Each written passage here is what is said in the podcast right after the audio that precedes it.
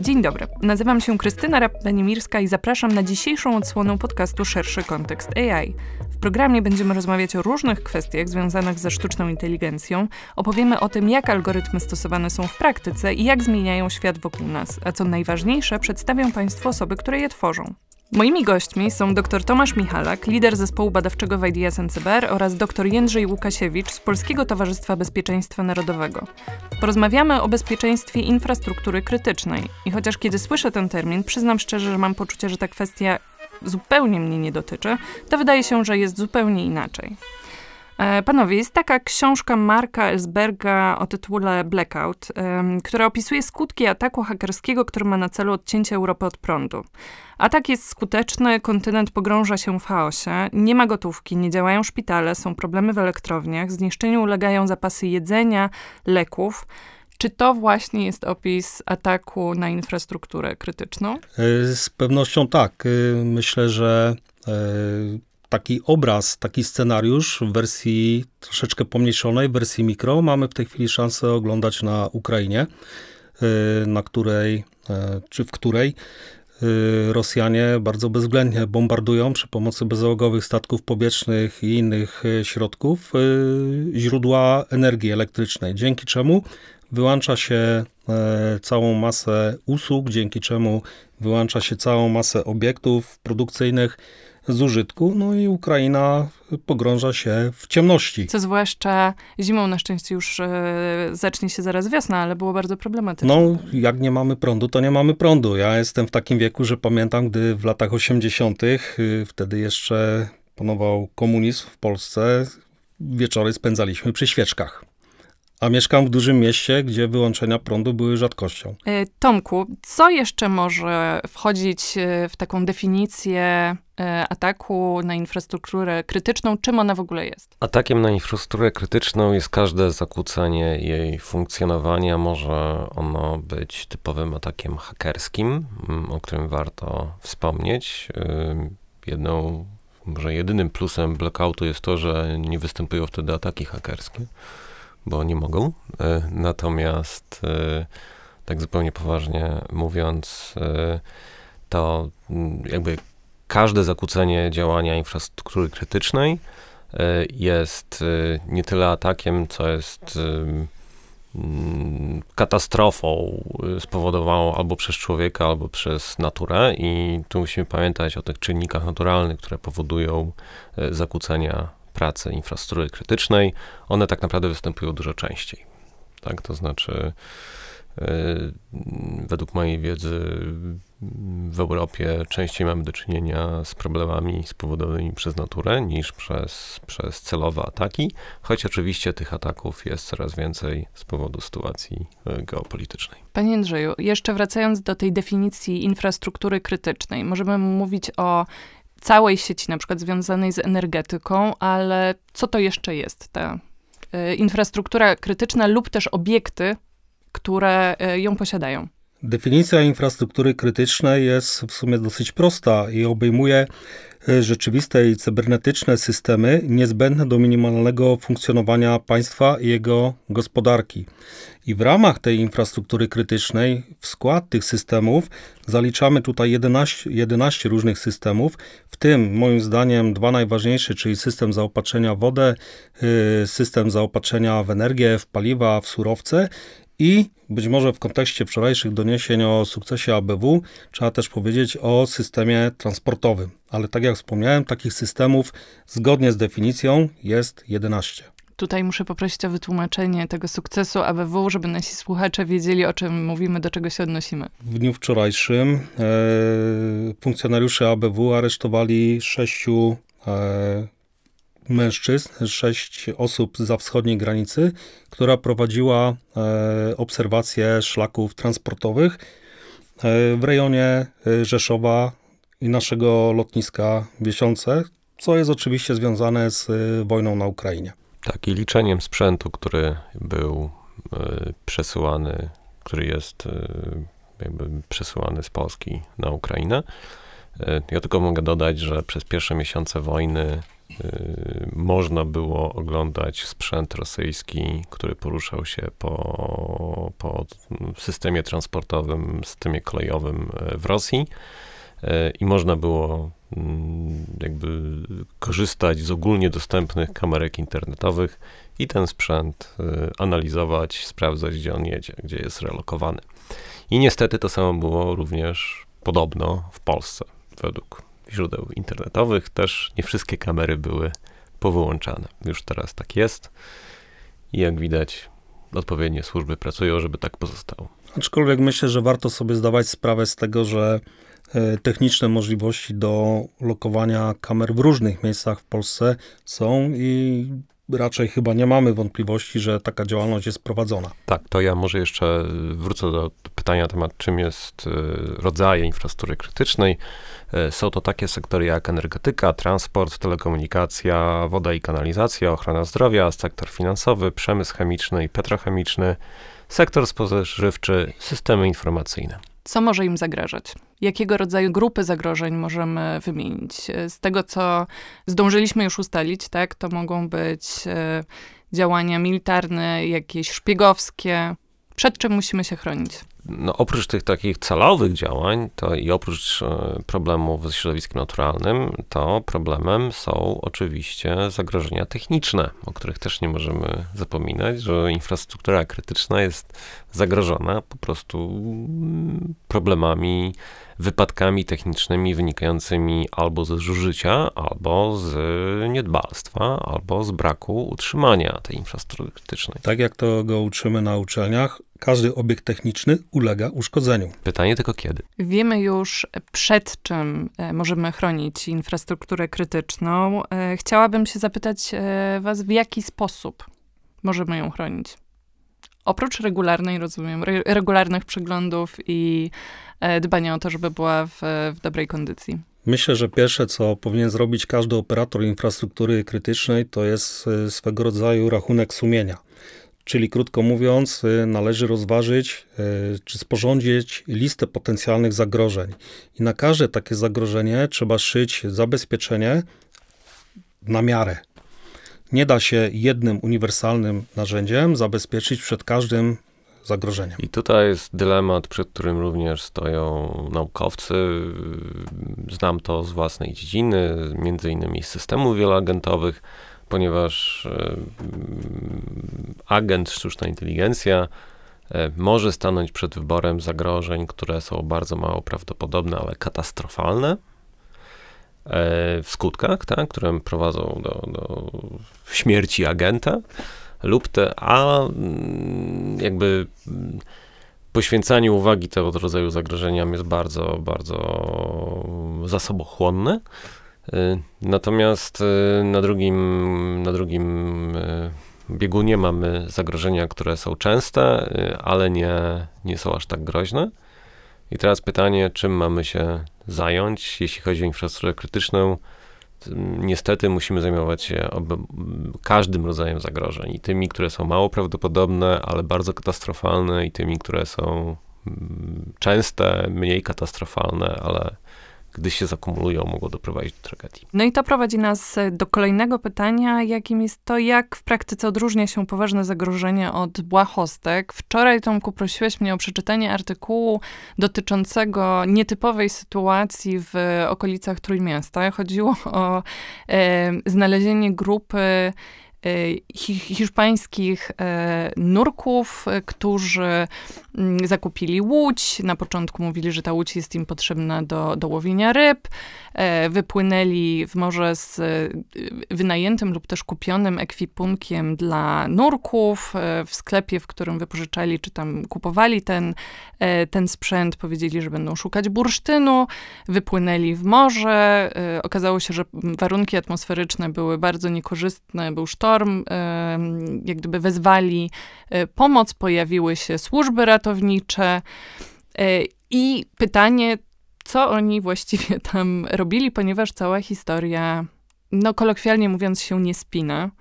E, Tomku, jakby, czy to jest przykład y, jakichś takich scenariuszy, które musimy uwzględniać, które wydają się mało prawdopodobne, a jednak się dzieją każdego dnia, tylko nie zawsze potrafimy je wychwycić? Jaki był dalszy ciąg tej historii? To jest dokładnie scenariusz, który powinien zostać e, wychwycony przez scenariusze zarządzania ryzykiem infrastruktury krytycznej w tamtej lokalizacji, tak, czyli portów. E, I dalszego ciągu tej historii myślę, że nie mam wystarczającej informacji, żeby, żeby o tym mówić. E, wiem, że odpowiednie służby nad tym pracują. Wiem, że e, telefony podane przez osoby, które zostały wylegitymowane wtedy nie odpowiadają obecnie i że te osoby znikły. E, natomiast wiem, że też polskie służby, tak jak jest w informacjach prasowych, e, prowadzą śledztwo. Nie wiem na ten temat nic więcej, opieram się tylko na doniesieniach prasowych. Natomiast chciałbym troszeczkę dodać o tym prawdopodobieństwie. Pamiętajmy, że owszem, są zdarzenia, które być może są bardziej prawdopodobne, są zdarzenia, które są mniej prawdopodobne, ale jednak w tego totolotka ludzie grają i zawsze ktoś trafia. Więc nie można wykluczyć, że tego miliona się w totolotka nie trafi. Rozumiem, że w tym przykładzie, o którym rozmawialiśmy z okolic Trójmiasta, tak naprawdę chodziło o to, że no istniały podejrzenia, tak, że ci nurkowie y, pojawili się w, w tych okolicach w, z innymi zamiarami. Niż wydobywanie bursztynu. Lub łowienie ryb. Y, rozumiem, że chodziłoby o ewentualnie, nie wiem, jakieś y, obserwowanie na przykład portów, tak? Lub też sprawdzanie, jak działają polskie służby w celu ochrony infrastruktury krytycznej, tak? Dlatego, że mm, często prowadzi się mm, ataki, które są balonami próbnymi, tak? I sprawdzają zachowanie służb ochrony. Taką prowokacją po prostu. Powiedzcie mi, kto globalnie jest liderem w zakresie bezpieczeństwa i jakie rozwiązania stosuje? Jeżeli chodzi o tą dziedzinę, którą ja się zajmuję, to bezsprzecznie tutaj możemy wskazać na Izrael, który tak naprawdę jest jednym wielkim startupem. Y, z pewnością możemy popatrzeć tutaj na Stany Zjednoczone, y, które też dużo pieniędzy w bezpieczeństwo inwestują. Są też firmy europejskie i co bardzo cieszy, są również firmy y, polskie. Nazw z oczywistych powodów nie podam, ale, ale, ale nie jest najgorzej nawet u nas tutaj w Polsce. Tak, jeszcze dodałbym, że tak, Stany Zjednoczone, Wielka Brytania, Niemcy również y, na pewno nie są w ogonie, y, jeśli chodzi o Europę. E, opowiem tak, e, dużo się robi, natomiast oczywiście należałoby robić więcej, ponieważ e, żyjemy w coraz bardziej skomplikowanym świecie i coraz więcej elementów przestrzeni naszego świata staje się infrastrukturą krytyczną, jeśli chcemy utrzymać prędkość tego życia i poziom życia, jaki obecnie. Być może zmiany przepisów prawa, które nas obecnie czekają, y, doprowadzą do tego, że y, liczba obiektów infrastruktury krytycznej tylko w Polsce y, z 5, około 580, które mamy w tej chwili, urośnie do kilku tysięcy. To jest tylko Polska. A czy są jakieś wytyczne, standardy, które przy, przy identyfikacji tak wielu obiektów e, infrastruktury krytycznej będziemy musieli e, spełnić. Jak, gdyby, czy, jak to zmieni sytuację? To znaczy, pamiętajmy o tym, że co jest obiektem infrastruktury krytycznej, my się możemy domyślać, ponieważ e, lista obiektów jest niejawna. Również sposób wskazywania, który obiekt jest infrastrukturą krytyczną, a który nie, jest y, niejawny. On jest zapisany w załączniku do NPOIK-u, y, który publikuje Rządowe Centrum Bezpieczeństwa. Jakby pan mógł wyjaśnić, Narodowy program, Narodowy Program Ochrony Infrastruktury Krytycznej to jest dokument, który co dwa lata jest publikowany przez y, Rządowe Centrum Bezpieczeństwa. I tam właśnie w załączniku do, do tego dokumentu jest przepis, jak wskazywać, który obiekt jest infrastrukturą krytyczną, a który nie. Tylko, że ten, y, ten, ten dokument jest niejawny. Y, również, tak jak wspomniałem, lista obiektów infrastruktury krytycznej jest y, niejawna. A jak zmieniła się mm, jak zmienia się sytuacja w Polsce od rozpoczęcia wojny na Ukrainie, jeśli chodzi o ochronę infrastruktury krytycznej, czy czy co robi polskie państwo w tym zakresie? E, nie wiem, czy wszystko mogę powiedzieć, ale e, z pewnością został zredagowany e, nowy zapis NPOIK-u. W tej chwili czekamy na jego publikację. W tym dokumencie pojawił się załącznik numer 3, w którym zapisano, opisano standardy budowy systemów antydronowych z których y, operatorzy IK powinni korzystać, budując swoje systemy infrastruktury krytycznej. Pamiętamy, że taki NPOIK jest y, pisany mm, po uprzedniej analizie y, sytuacji globalnej za naszymi granicami i tego, co się dzieje tu w Polsce. Także ten dokument jest redagowany, jest poprawiany w zależności od tego, w jakiej sytuacji się znajdujemy. Wspomnieliście o tym, że do ochrony infrastruktury krytycznej można wykorzystywać drony. Co jeszcze? Co jeszcze można wykorzystywać, czy, czy co zrobić tak, z tymi dronami? Możemy kontynuować naszą rozmowę w obydwu kierunkach. Możesz opowiedzieć więcej o, o wykorzystaniu dronów, y, ale też chciałabym później w ciągu naszej rozmowy dowiedzieć się więcej o innych narzędziach, y, które można wykorzystać. No, bezzałogowe statki powietrzne to jest takie narzędzie, które jest y, stosunkowo nowo na, nowe na rynku. I y, wykorzystując to narzędzie, personel ochrony fizycznej może na przykład monitorować dalekie przedpole obiektu. Również y, przepisy prawa, które obowiązują, jeżeli chodzi o wykonywanie lotu bezzałogowymi statkami powietrznymi, przepisy prawa obecnie w Polsce obowiązujące są oparte na europejskich przepisach, także są zunifikowane, jeżeli chodzi tutaj o obszar Unii Europejskiej. Również te przepisy dają nam pewne narzędzia y, zabezpieczania ochrony, y, zabezpieczania infrastruktury krytycznej, na przykład strefy dronowe.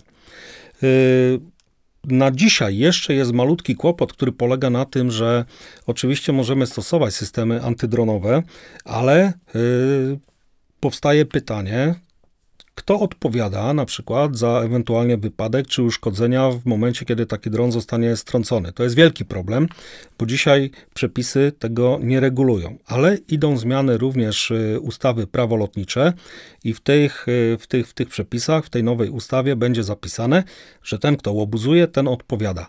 Także da to pewien kluczyk do drzwi, y, za którymi operator infrastruktury krytycznej będzie mógł w sposób swobodny e, zwalczać wrogie drony. Ja tu jeszcze mm, chciałem dodać, że bardzo y, ciekawym i potrzebnym y, użyciem, zastosowaniem dronów y, w ochronie infrastruktury krytycznej jest zapobieganie awariom i inspekcje infrastruktury krytycznej.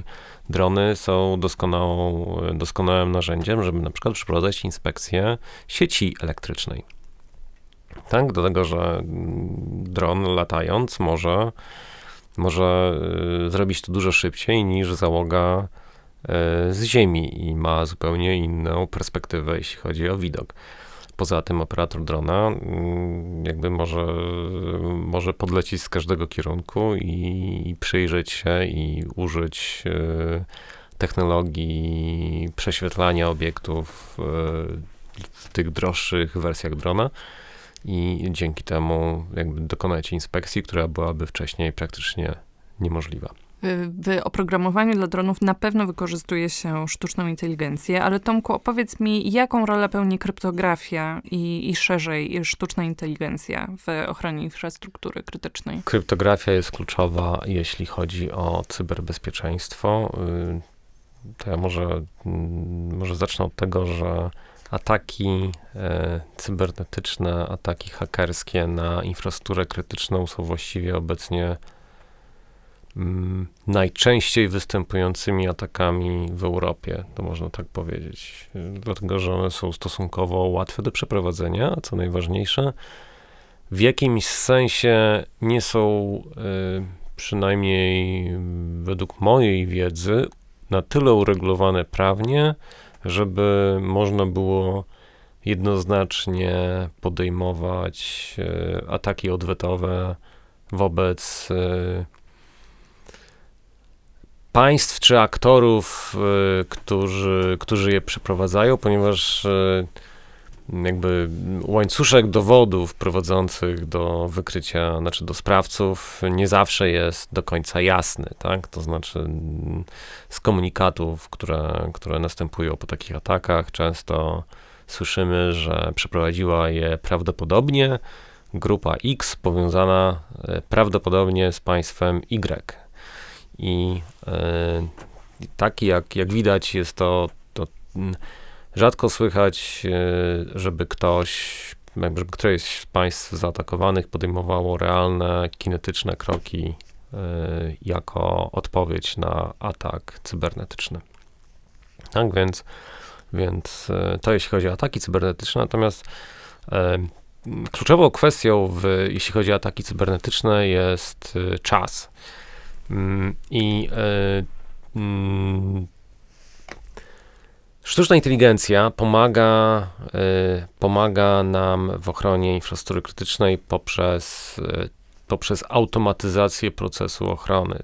To znaczy, jesteśmy w stanie, jesteśmy w stanie, sztuczna inteligencja jest w stanie sama wykryć moment, w którym y, atak się rozpoczyna i rozpocząć procedurę ochrony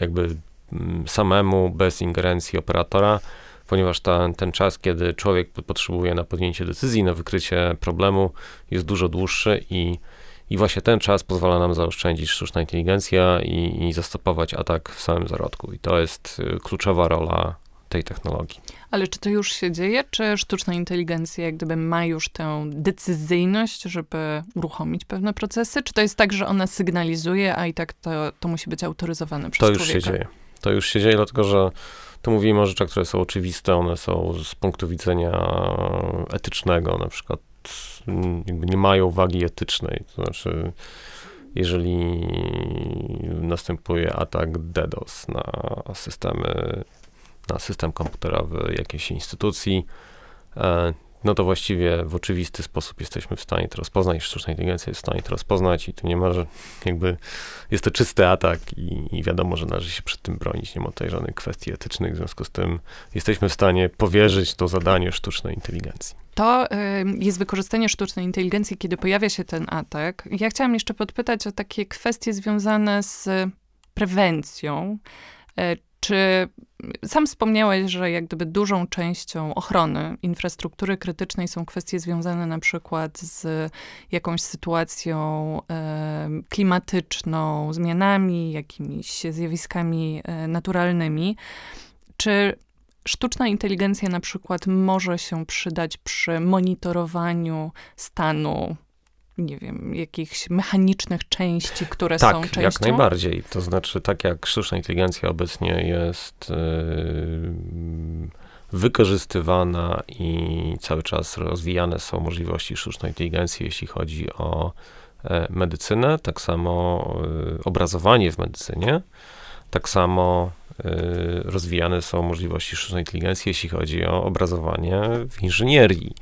I jakby rozumienie sygnałów, które otrzymują, otrzymuje aparatura na przykład z drona e, i odpowiednia analiza tych sygnałów, żeby znaleźć pęknięcie na przykład w linach e, na moście wiszącym jest kluczowym zastosowaniem sztucznej inteligencji, ponieważ to pozwala nakierować e, inżyniera odpowiedzialnego za bezpieczeństwo na na te newralgiczne miejsca i ewentualnie y, jakby wszcząć alarm, kiedy są problemy. Oczywiście tutaj mamy sytuację taką, gdy obiekt techniczny ulega uszkodzeniu, ale pamiętajmy, że każdy e, ruszający się czy poruszający się element tego jakiegoś urządzenia e, ma swoją własną charakterystykę częstotliwościową. I w momencie, kiedy ten element ulega uszkodzeniu, to ta charakterystyka się zmienia. I teraz y, obserwując, jak się zmienia y, ta charakterystyka, a to powierzamy właśnie sztucznej inteligencji. A czy mogę prosić o przykład? Bezzałogowiec, który leci i w czasie lotu zaczynają mu się rozkręcać śrubki. Mamy czujnik piezoelektryczny, który patrzy, jak drży ten bezzałogowiec i w momencie, kiedy te śrubki zaczynają się tam luzować, drżenie tego bezzałogowca będzie inne. Ale podobne technologie stosuje się na przykład E, w silnikach e, spalinowych, w autobusach. I to jest bardzo ciekawy wątek. Czy produkty lub usługi wykorzystywane w ochronie infrastruktury krytycznej mogą mieć jeszcze inne zastosowania i być na przykład wykorzystywane cywilnie? Ja myślę, że to w obie strony działa, tak jak przemysł wojskowy produkuje urządzenia lub pewne systemy, które później przejmują cywile, tak w drugą stronę też to działa i infrastruktura krytyczna też jest taką, takim poligonem, na którym można e, wykorzystywać urządzenia, które później będą wykorzystywane e, w innych zastosowaniach. Pamiętajmy, że e, my mówimy oczywiście o infrastrukturze krytycznej, to jest pewna wąska, pewien, pewien wąski obszar urządzeń, systemów i tak dalej, ale są też inne obiekty ważne z punktu widzenia gospodarki, z punktu widzenia bezpieczeństwa państwa i te obiekty też trzeba chronić. Więc to, co produkujemy czy budujemy dla infrastruktury krytycznej, możemy również implementować w innych obiektach ważnych dla gospodarki państwa. Tak, tym bardziej, że są duże i mniejsze firmy, dla których pewne obiekty są infrastrukturą krytyczną w ich mm, znaczeniu dla ich działalności. Tak? I absolutnie e, istnieje również sektor prywatny ochrony infrastruktury krytycznej. Każdy chce być bezpieczny.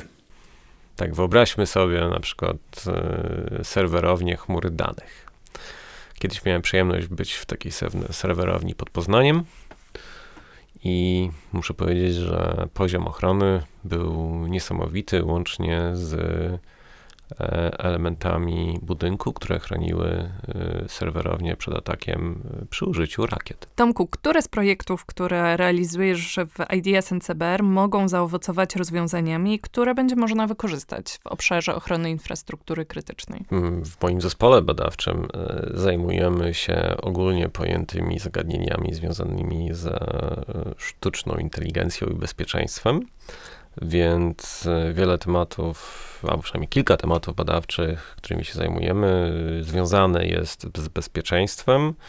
E, mamy e, całą grupę tematów i mamy specjalny powołany podzespół zajmujący się modelowaniem ryzyka i modelowaniem zarządzania, optymalnego zarządzania ochroną infrastruktury krytycznej. Łączymy to również z badaniami nad e, dronami, nad autonomią dronów i mamy nadzieję na wykorzystanie i na współpracę tutaj z doktorem Łukasiewiczem, jeśli chodzi o wykorzystanie autonomicznych dronów do ochrony infrastruktury krytycznej. E, również, i co ciekawe, tutaj nawiążę do, do zagrożeń infrastruktury krytycznej na Ukrainie być może to nie jest bezpośrednio związane z infrastrukturą krytyczną, ale tak naprawdę według mnie bardzo się z tym łączy. Prowadzimy badania nad e, zieloną energią i nad rozwojem rynków zielonej energii. I jest to o tyle istotne, że e, jest to obecna zielona rewolucja, która trwa w Europie, jest w jakimś sensie znaczy w bardzo dużym stopniu, jeżeli się powiedzie, a miejmy nadzieję, że się powiedzie, uniezależni, jakby spowoduje rozproszenie infrastruktury krytycznej i spowoduje wyraźne zmniejszenie zagrożenia, dlatego że w momencie, w którym każdy z nas jest producentem i konsumentem energii, to e, dużo trudniej jest nam tą energię zabrać, ponieważ nie, produkcja tej energii nie jest skoncentrowana w elektrowniach, tylko pochodzi z rozproszonych źródeł, które są wszędzie. Nawiązując jeszcze do dronów, co aktualnie jest jakby wskazane jako takie kierunki rozwoju, e, co można w nich ulepszyć e, przy wykorzystaniu między innymi sztucznej inteligencji? Przede wszystkim należy podkreślić, że bezzałogowy statek powietrzny jako ta mechaniczna platforma, nawet wyposażona w komputer, to już nie jest żadne halo. E, praktycznie każdy, kto ma troszeczkę pojęcia o tym, co to jest przewód czerwony, co to jest przewód czarny, czyli gdzie jest plus, gdzie minus, prawda? Każdy, kto posługuje się śrubokrętem i ewentualnie lutownicą, jest w stanie sobie w sposób prosty takiego drona skonfigurować.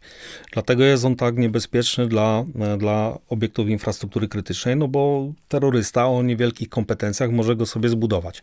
Ale dzisiaj Jeżeli chodzi o wyścig zbrojeń, ten w cudzysłowie, tak, no to firmy walczą o e, systemy, o, o, o, o aplikacje, które na tym dronie są przenoszone e, i walczą o coraz lepszą, e, coraz bardziej uniwersalną ich e, jakby aplikacyjność.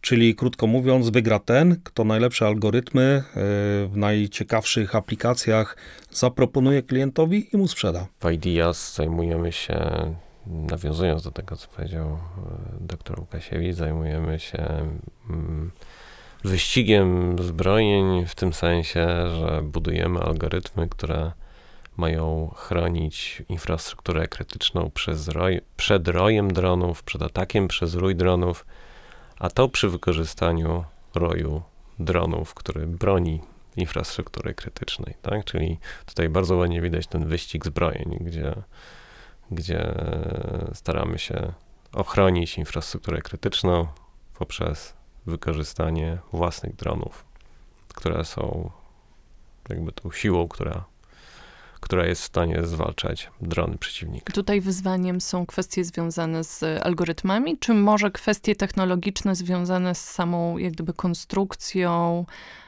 również zostawiają jakąś taką przestrzeń do współpracy i jak jedno z drugim na siebie wpływa? Czy na przykład są jakieś ograniczenia E, związane stricte z technologią, które powodują, że te e, jak gdyby oprogramowania nawet, nie wiem, rozwiązujące nie, niektóre kwestie nie mogą być zaimplementowane? Znaczy konstrukcja drona jako takiego, czy to mówimy o multirotorze, czy mówimy o samolocie, czy o śmigłowcu, czy może jakiejś hybrydzie, to jest rzecz, która jest dobrze poznana. Tutaj już wiele nowości na rynku się nie pojawi.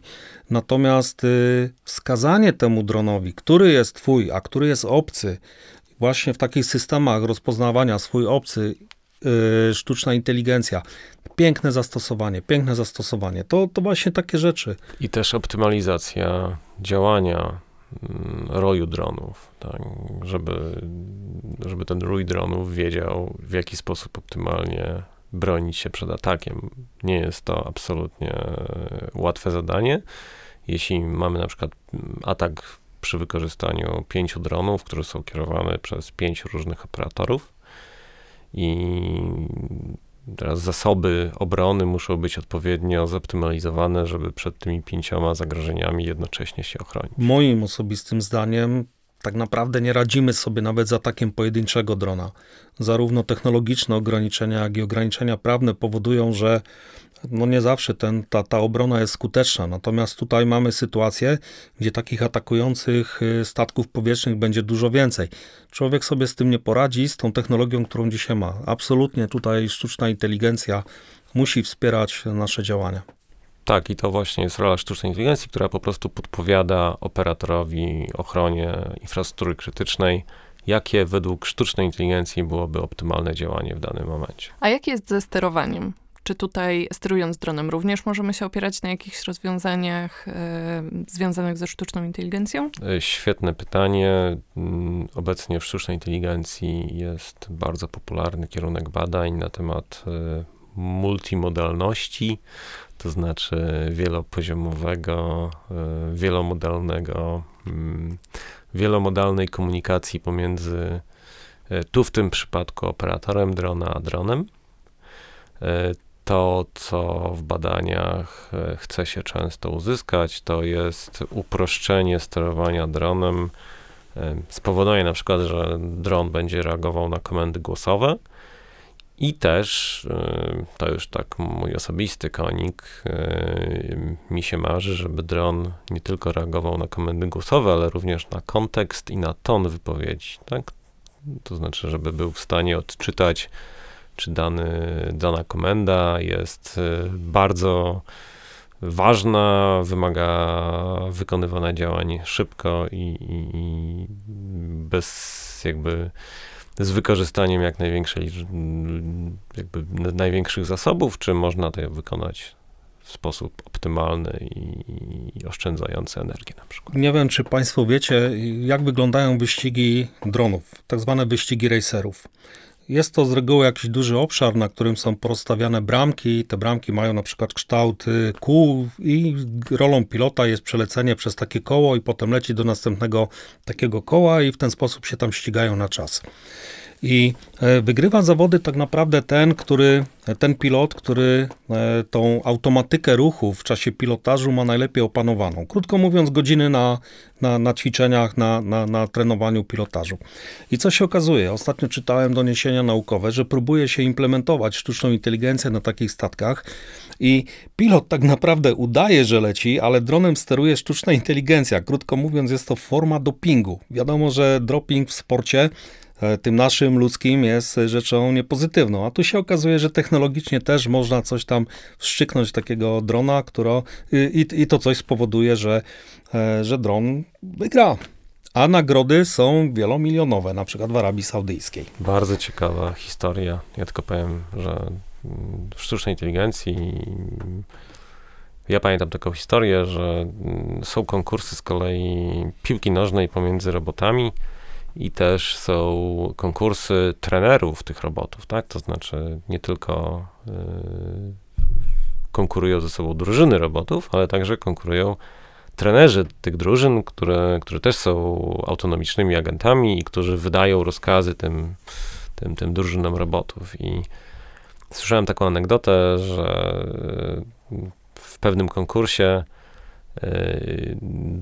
jakby laboratorium, które wystawiło trenera, po prostu wzięło mm, najlepszą drużynę, która z poprzedniego roku, najlepszą drużynę robotów, która grała najlepiej i ten trener, mm, autonomiczny trener tak naprawdę przesyłał puste pliki z rozkazami do tej drużyny i a i tak wygrali, tak? Bo okazało się, że właściwie da się wygrać bez żadnej żadnej ingerencji ze strony trenera i trochę tak to wygląda, jak z tym udawaniem, że się pilotuje drona. Tu dotykamy też ciekawego tematu. E, no, w związku z rozwojem sztucznej inteligencji e, w bardzo wielu branżach mówi się o tym, że pozbawi ona ludzi pracy.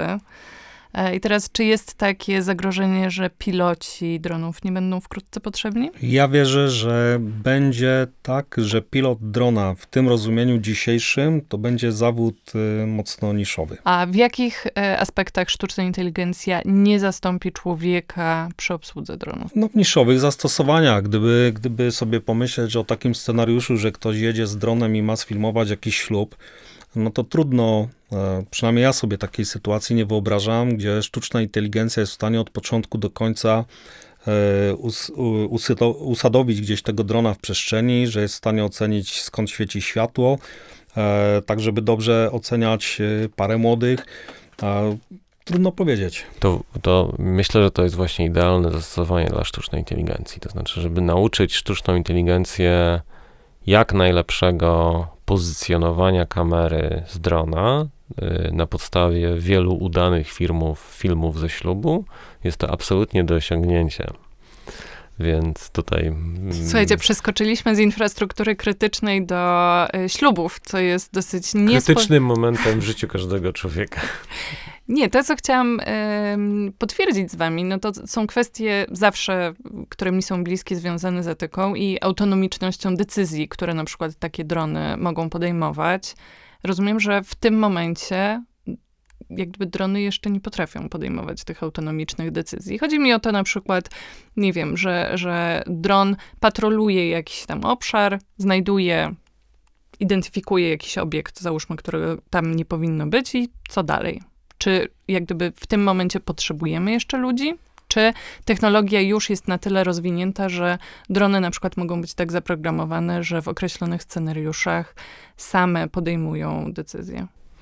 To oczywiście zależy od decyzji, tak?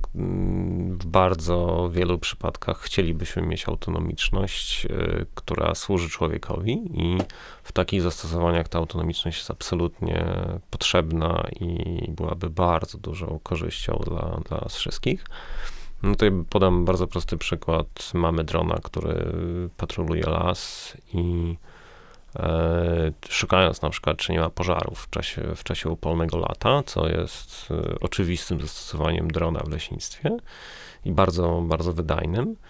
E, natomiast w momencie, w którym dron taki zauważa osobę na polanie, która leży i nie rusza się, nie daje oznak życia, byłoby wskazane, żeby taki dron jednak podjął y, działania, które, które no jakby wykraczają poza jego standardowy modus operandi. I ta autonomiczność byłaby bardzo wskazana, na, która służy człowiekowi. Oczywiście, mm, jeśli mówimy o kwestiach bezpieczeństwa, no to wchodzą zupełnie inne decyzje do podejmowania, i tutaj ta autonomiczność powinna być oczywiście pod. Znaczy, drony powinny być w takich sytuacjach nadzorowane przez człowieka. Osobiście nie wierzę w coś takiego jak etyka. Y, w bezzałogowcach i jeżeli popatrzymy sobie na y, teren za naszą wschodnią granicą, widać wyraźnie, że tam nikt się życiem ludzkim tym samym etyką nie przejmuje. Zatem etyka owszem, w momencie, kiedy żyjemy w czasach pokoju, kiedy żyjemy w luksusie taki, jaki mamy absolutnie teraz, natomiast na czas wojny po prostu w to nie wierzę.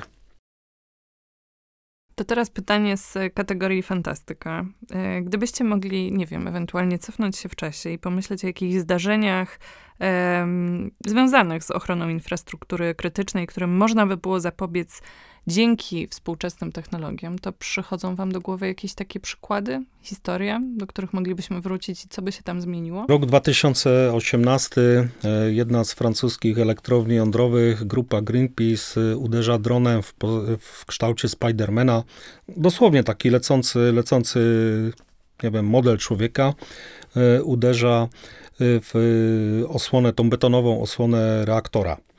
Oczywiście konsekwencji wielkich z tego powodu być nie mogło, bo, e, bo, bo ta, ta, ta osłona jest zbudowana w taki sposób, żeby wytrzymywała uderzenie o dużej energii kinetycznej, czyli pełnowymiarowego samolotu załogowego, ale szum w prasie wielki.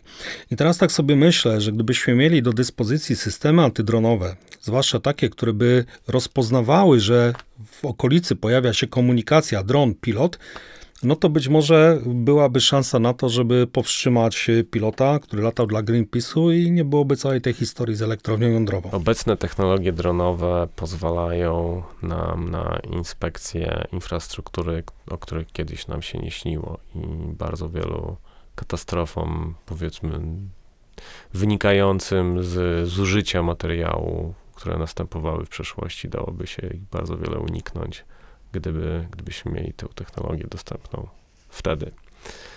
E, natomiast, e, no tak, trudno mi przytoczyć przykłady z pamięci. Dziękuję za rozmowę. Moimi dzisiejszymi gośćmi są dr Tomasz Michalak, lider zespołu badawczego w IDS NCBR oraz dr Jędrzej Łukasiewicz z Polskiego Towarzystwa Bezpieczeństwa Narodowego. Dziękuję za rozmowę.